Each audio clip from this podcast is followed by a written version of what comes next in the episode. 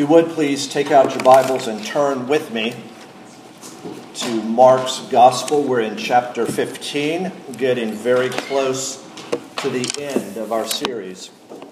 And in many ways, we are at the climax today. As we turn to God's Word, let's turn to Him once again in prayer. Please join me. Almighty God, our Heavenly Father, we are in great need this morning. We are hungry and thirsty, Father, for your word. So would you be pleased to feed your people that we would be able to grow up into maturity, putting sin to death and putting on righteousness. Father, would you open our eyes to see Jesus, open our hearts to open our minds to know and our hearts to receive Jesus today as he is presented in your word. Indeed, Father, may your word before us be our rule, your Holy Spirit, our teacher, and your greater glory. Would it be our supreme concern now and always? For we pray in Jesus' name. Amen. In the first century and in the 21st century, there is widespread ignorance and confusion regarding the identity of Jesus Christ.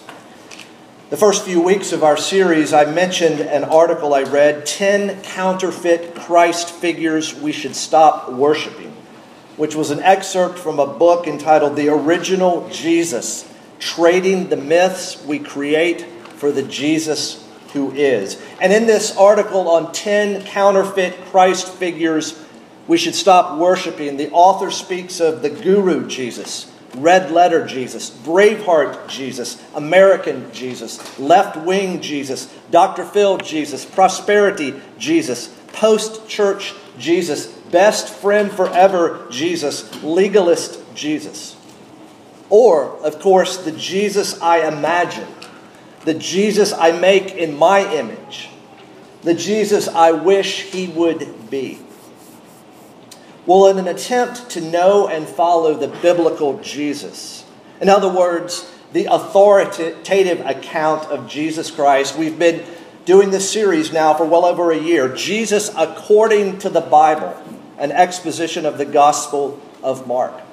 Because there were questions then and questions now like this Who do people think Jesus is? Who do you think he is? And these two questions are at the very center of Mark's gospel. Indeed, it's the two questions that Jesus asked Peter in chapter 8 when the, the gospel of Mark swung like a hinge from a confession of faith to a call for discipleship.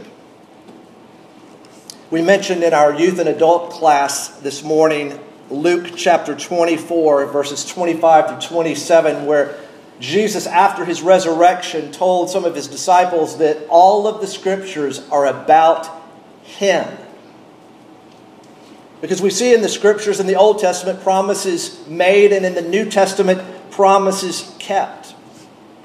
And those promises are all about Jesus. They find their center in Him because the Bible indeed is all about Jesus. In the Old Testament, He's predicted. In the Gospels, He's revealed. In Acts, Jesus is preached. In the epistles or the letters, he is explained. And in Revelation, the last book of our scriptures, he is expected. And we've seen thus far in Mark's gospel that Mark is a shortest catechism. We've got the Westminster larger catechism, the Westminster shorter catechism, but I like to see Mark as the shortest catechism with three question and, questions. Who is Jesus? What did he come to do, and how should someone respond to the person and work of Jesus? And as we've been traveling through Mark's gospel, if we ever find ourselves lost, we can always come back to those questions Who is Jesus? What did he come to do? And how should someone respond to the person and work of Jesus? Well, as I mentioned, we're getting very close to the end and I believe today we will see that we will reach the climax of Mark and soon the conclusion. As Mark begins, brings his gospel to a climax and a conclusion, he's been painting two pictures for us. from beginning to now, the sovereignty of God, that God is in control and directing everything that is happening, but also the weakness of the human heart. God's sovereignty and human sinfulness, frailty, and weakness. And these two pictures overlap at the cross. And the cross is not only the fulfillment of the Old Testament scriptures, as we heard Psalm 22 read, but the cross is also the fulfillment of Jesus' own prophecies. We saw in chapters 8, 9, and 10, where three times he told his disciples that he was going to suffer, he was going to die, but then be raised from the dead. The cross the Christian logo. Whenever you see an apple with a, with a, a, stem and a leaf and a little bit bit out of it, what do you think? Yeah, you think of the company Apple. Whenever you see um, these, this round circle with these letters it's in a beautiful cursive GE, what do you think? General Electric. When you see the, the globe um, with some blue and white, you may think AT&T. When you see a red check mark, you may think Verizon. Indeed, Grace and Peace has a logo, and you can see it, I believe, on the back of our bulletin, maybe. Is it there? Yes, it's there. Well, what is Christianity's logo? It's not the fish. The authentic Christian logo is the cross. And yet, it's an incredible symbol. It's too extraordinary and too improbable to be believed. It's hard to believe. Why? Because it's absolutely amazing because there was nothing, absolutely nothing originally attractive or beautiful about a cross because it was an instrument of torture and execution. Whenever somebody sees a swastika, what do they think? Nazi Germany. Whenever someone sees or used to see a hammer and a sickle, what would they think? The Soviet Union and the increasing oppression that communism brought. A swastika, a hammer and sickle, a cross. Crucifixion on a cross was nothing less than supreme humiliation. Now, in the political military machine known as the Roman Empire, that had a vast array of ways to kill people, it remained the most extreme form of the death penalty. In fact, in first century, proper Roman society did not talk about the cross. It was an instrument of the Roman Empire, but if you were having a dinner party, if you were at work in the market, you didn't talk about the cross. A Roman philosopher and orator named Cicero said this quote, Even the mere word cross must remain far not only from the lips of the citizens of Rome, but also from their thoughts, their eyes, and their ears. Yet, at the center of the Christian gospel is the cross. Christ crucified as Paul writes, it's a stumbling block to Jews and it's folly or foolishness to Gentiles. And yet, the cross is at the center of gravity of Mark's narrative. At, the center of his narrative is a cross, and at the heart of the cross is a mysterious and unfathomable question. Look with me ahead to verse 34 in Mark chapter 15. My God, my God, why have you forsaken me? In the 1500s, Martin Luther is said to have given himself to meditation on that text for hours, only to finally be able to rise and say, God forsaken of God, who can understand it? Two centuries later, in the 1700s, Charles Wesley picked up the theme when he wrote, And Can It Be? Which we sang last week. And verse 2 says this Tis mystery all, the immortal dies. Who can explore this strange design? Well, nonetheless, we're going to explore this strange design as we consider Mark's narrative of the crucifixion of Jesus. We're going to look at 24 verses. As I mentioned, there's probably a dozen sermons out of this, but today it's all one. And as we unpack the text, we will observe three things, I believe, about Jesus. He is rejected by men, he's abandoned by his Father, and he is recognized by his death.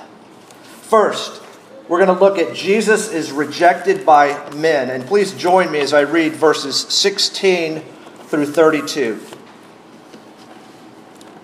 And the soldiers led him, that is Jesus, away inside the palace, that is the governor's headquarters. And they called together the whole battalion, and they clothed him in a purple cloak, and twisting together a crown of thorns, they put it on him, and they began to salute him Hail, King of the Jews! And they were striking his head with a reed and spitting on him and kneeling down in homage to him. And when they had mocked him, they stripped him of the purple cloak and put his own clothes on him. And they led him out to crucify him. And they compelled a passerby, Simon of Cyrene, who was coming in from the country, the father of Alexander and Rufus to carry his cross. And they brought him to the place called Golgotha, which means place of a skull. And they offered him wine mixed with myrrh, but he did not take it. And they crucified him and divided his garments among them, casting lots for them to decide what each should take. And it was the third hour when they crucified him. And the inscription of the charge against him read, The King of the Jews. And with him they crucified two robbers, one on his right and one on his left. And those who passed by derided him, wagging their heads and saying, Aha! You who would destroy the temple and rebuild it in three days, save yourself and come down from the cross. So also the chief priest with the scribes mocked him to one another, saying, He saved others, he cannot save himself. Let the Christ, the King of Israel, come down now from the cross, that we may see and believe. Those who were crucified with him also reviled him. Did you notice the mocking of the Gentiles? The mocking of those who were not Jews. And this emphasis here in verses 16 through 20 is on a humiliating mockery that's even portrayed as greater than human suffering. Here is a parody, a sarcastic parody to paying homage to a king with purple clothing, a crown of thorns, kneeling down in a in a uh, in absolutely false intent and purpose before him. Here is Jesus being mocked by the irreligious, mainly for his claim to be a king, or at least the claim that others are making that he is king. In verses 21 through 27, you see an economy of language. Mark writes almost without comment or interpretation. He just presents the facts. And there in verse 24 is probably the greatest understatement in the Bible. And they crucified him. Around him was a Roman execution squad, probably four four men with a uh, squad leader, a centurion over them. And what they were doing was nothing less than the routine execution of a criminal. They'd done it before, they would do it again. Nothing special. Did you notice that Mark includes small details in this description? Well, why? Well, because, first of all, it happened historically, but also to teach us something about Jesus. Look at that detail of Simon of Cyrene who's forced, forced literally to take up his cross and to follow Jesus. Because the most indispensable and distinguishing mark of, disciple, of, of, mark of discipleship in Mark is taking up the cross and following Jesus. Indeed, it's the first mention of the cross since chapter 8, verse 34. Another detail is this there's an inscription. It's the King of the Jews. And it's for that Jesus is condemned, mocked, and crucified. He's crucified between two robbers, thieves, rebels, insurrectionists. And indeed, if you haven't been thinking about Isaiah 53 that we read often, this is an echo and a fulfillment of Isaiah 53, the suffering servant. Mark here is objectively admitting this terrible reality of a crucifixion, but he's not doing it with sensational language or sentimental language. Did you notice that the mocking is not just done by Gentiles? The mocking is done also by Israel, God's people, the Jews. We see that in verses 29 through 32. Look what the people do. They command Jesus, save yourself. And the religious authorities make a statement He cannot save himself. And in verse 32, we read this Come down from the cross that we may see and believe. They will believe if he comes down from the cross. And yet, for those of you whose eyes and hearts and minds have been open to the reality of Jesus, will know that it's actually by Jesus staying on the cross for us in our place and on our behalf that we believe. The very demand for a sign is evidence of unbelief, just like we saw earlier in chapter 8. One commentator writes this The taunt assumes that salvation of self is the greatest good. The surest vindication of a would be Messiah is therefore the ability to save himself. Jesus, however, has not taken upon himself the mission of self help and self fulfillment. Did you hear it again? The command, save yourself the statement, he cannot save himself. The focus is on Jesus saving himself. But what Mark has been doing is showing us that only if Jesus refused to save himself could he save others. Jesus is mocked by both the religious and the irreligious. He's mocked by the irreligious for this claim put upon him to be king, and he's mocked by the religious now for his claim mainly to be a savior. And there's great irony. The soldiers around Jesus are unwittingly acknowledging Jesus' true identity King of the Jews, King of Israel, King of God's people. Even in rebellion against God, humanity still cannot but bear witness to God. We see that in Romans 1.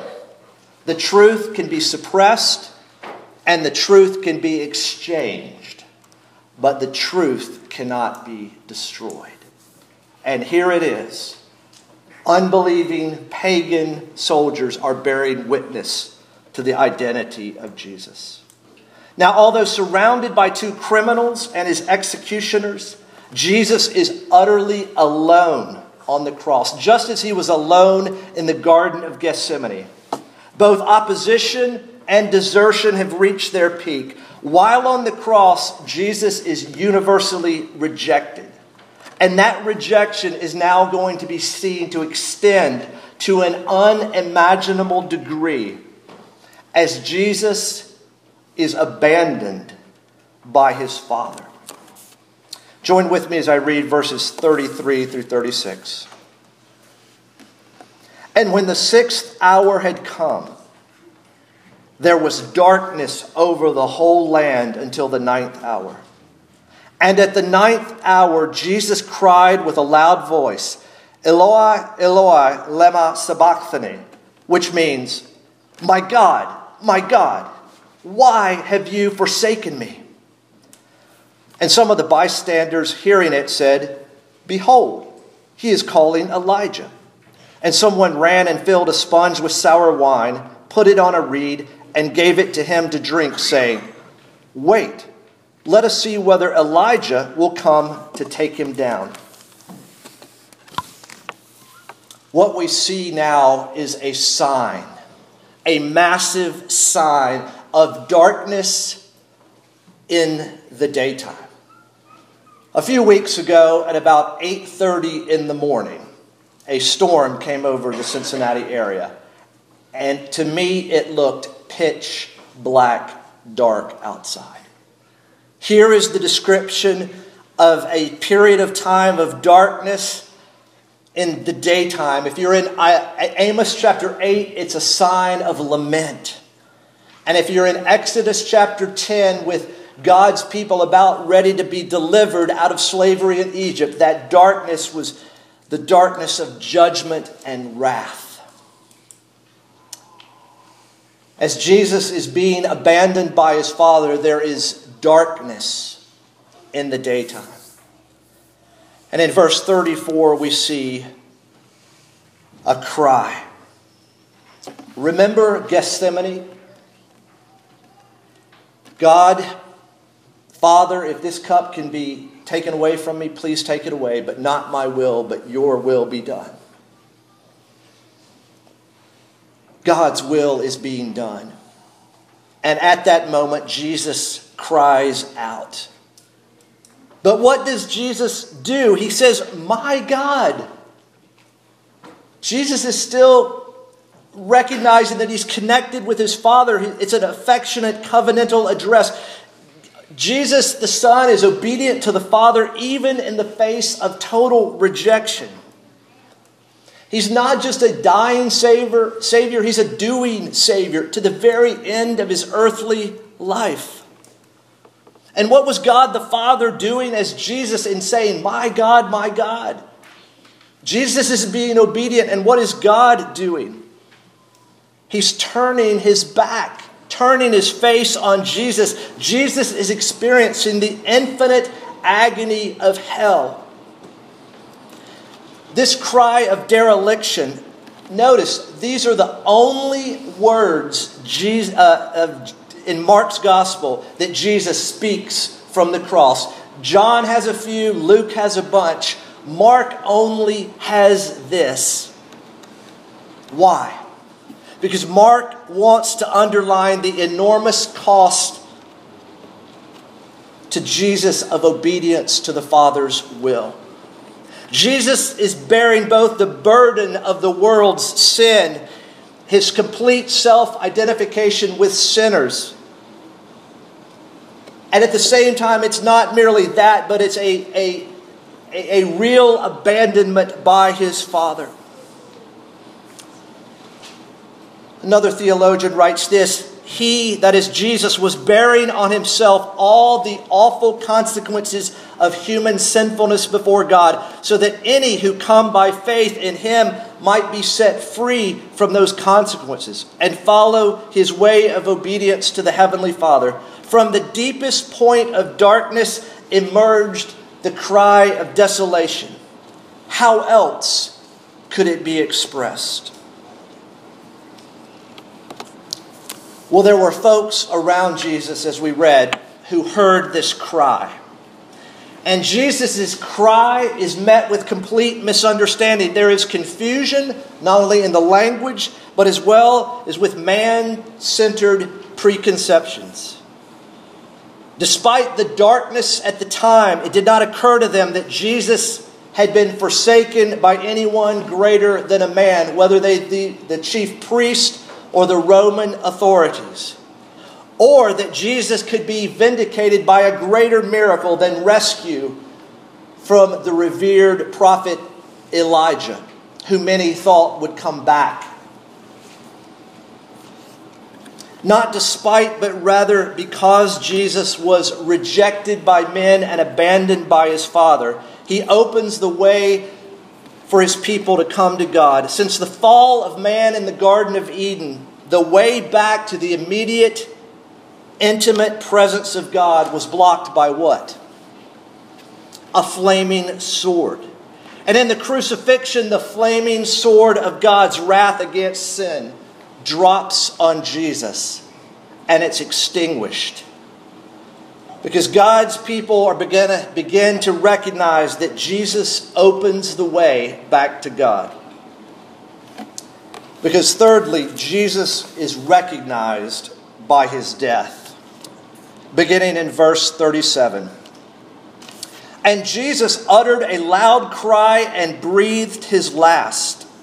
And the curtain of the temple was torn in two from top to bottom. And when the centurion who stood facing him saw that in this way he breathed his last, he said, Truly, this man was the Son of God. The cry. It's loud. We don't know what he said. He probably didn't say anything, but rather that's his last breath. It's his death. He breathed his last. In other words, there's a deliberateness of it. Because when Jesus had completed his work, he died. And even in his death, he was in control. There's a loud cry, but there's also a sign. Between the descriptions of Jesus' death and in a moment the centurion's response, is a sign that explains what the death of Jesus achieved. Now, in the, in the temple in Jerusalem, there are two curtains. There's one from the holy place to the um, most holy place, but there's also a curtain from the court of Gentiles into the temple itself. And it was torn from top to bottom. One they're probably talking about is the curtain that the high priest had to go behind to enter the most holy place. The curtain kept sinners out of the temple and then also out of the Holy of Holies. And so, what is being symbolized here is the way to God is opened. The, court, the, the, the curtain standing between God and man is torn and removed through the death of Jesus we will see both salvation, man comes into God's presence, and judgment with the later destruction of the temple. In either case, whether it's the the, te- the, the, curtain from the outer to the holy place or from the holy place to the most holy place, either way, the significance of the tear is the same. Jesus' death has created the way into God's presence. And how does the centurion respond to the death of Jesus. This, in many ways, is the climax of Mark's gospel. The centurion, the, the Roman soldier in, in charge of the execution squad, stood facing Jesus. Well, what was it about the way Jesus breathed his last? What was it about the way that he died? Well, the centurion sees Jesus not as a victim but he sees Jesus in charge until his very last breath. The cross where the centurion sees is the place where the most where the Messiah most clearly appears. This Roman centurion is given insight by divine revelation. It was given to him, and he makes a statement of faith. Here it is a hated Gentile soldier makes the greatest human confession in the entire gospel. While wait, you might say, Peter's confession, you are the Christ. Well, what happened when Jesus told Peter he had to die? Uh uh-uh. uh No way.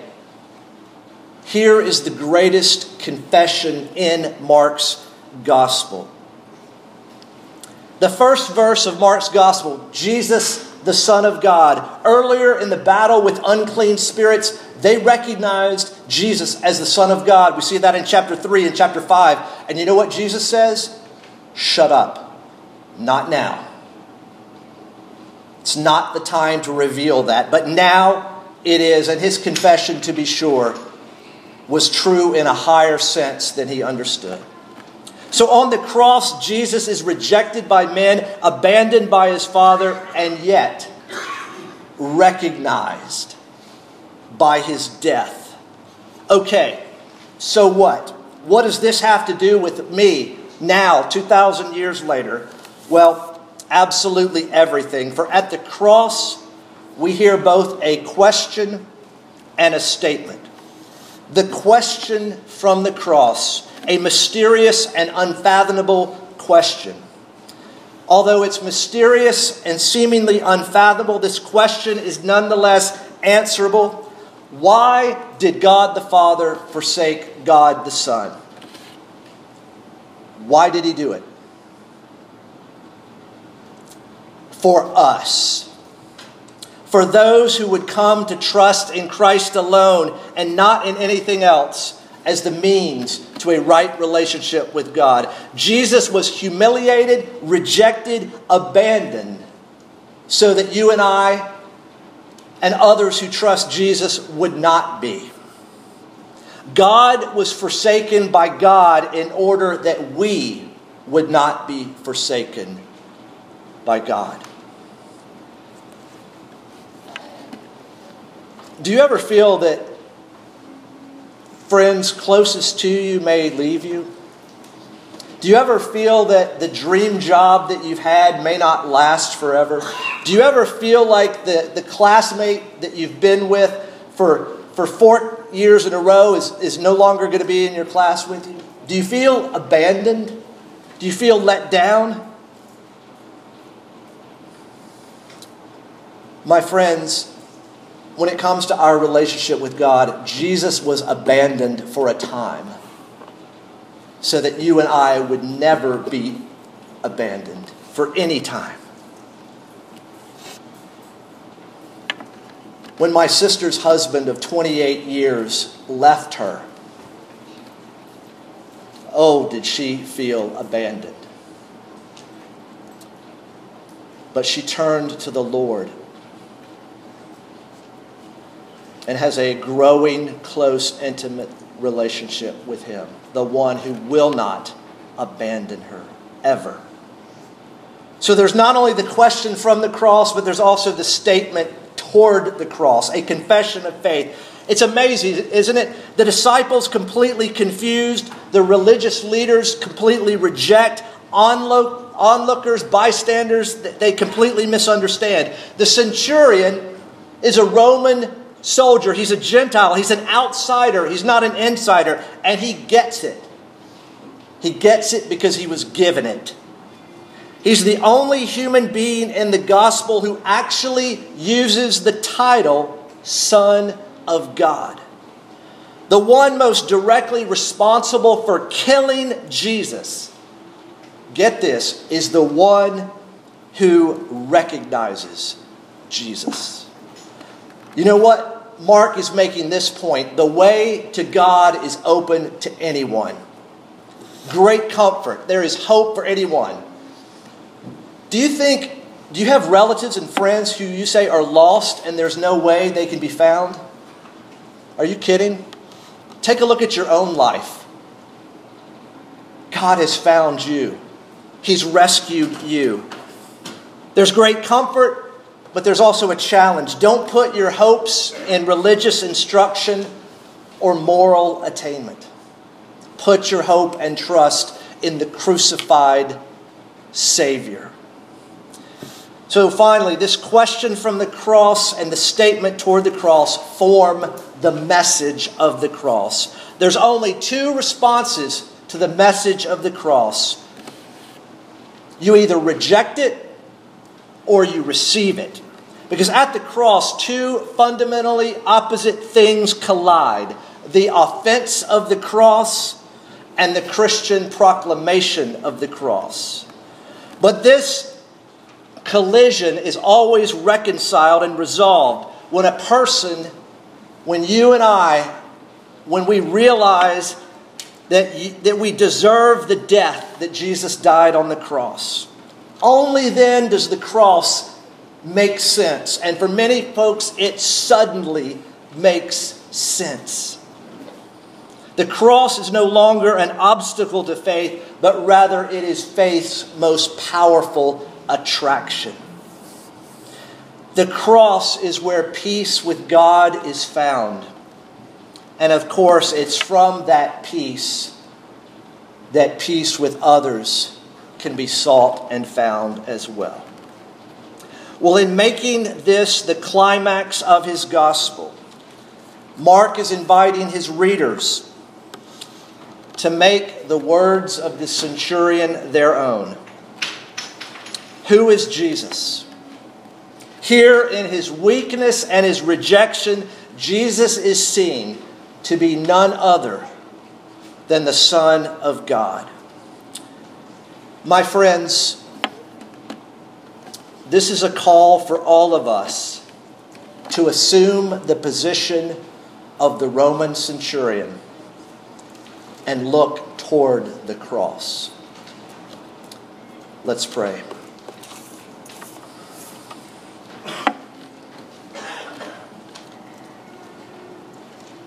Almighty God, our Heavenly Father,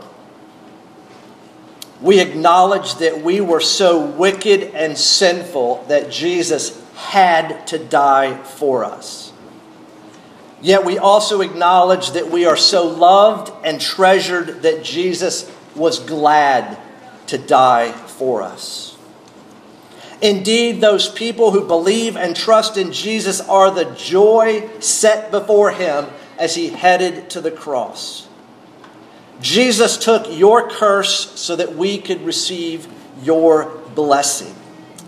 Father, may your word that we have just heard would it take up residence in our life and change us more and more into the image of Jesus Christ, our Savior, our Lord, and our substitute, for your glory and for the good of your people, now and forever.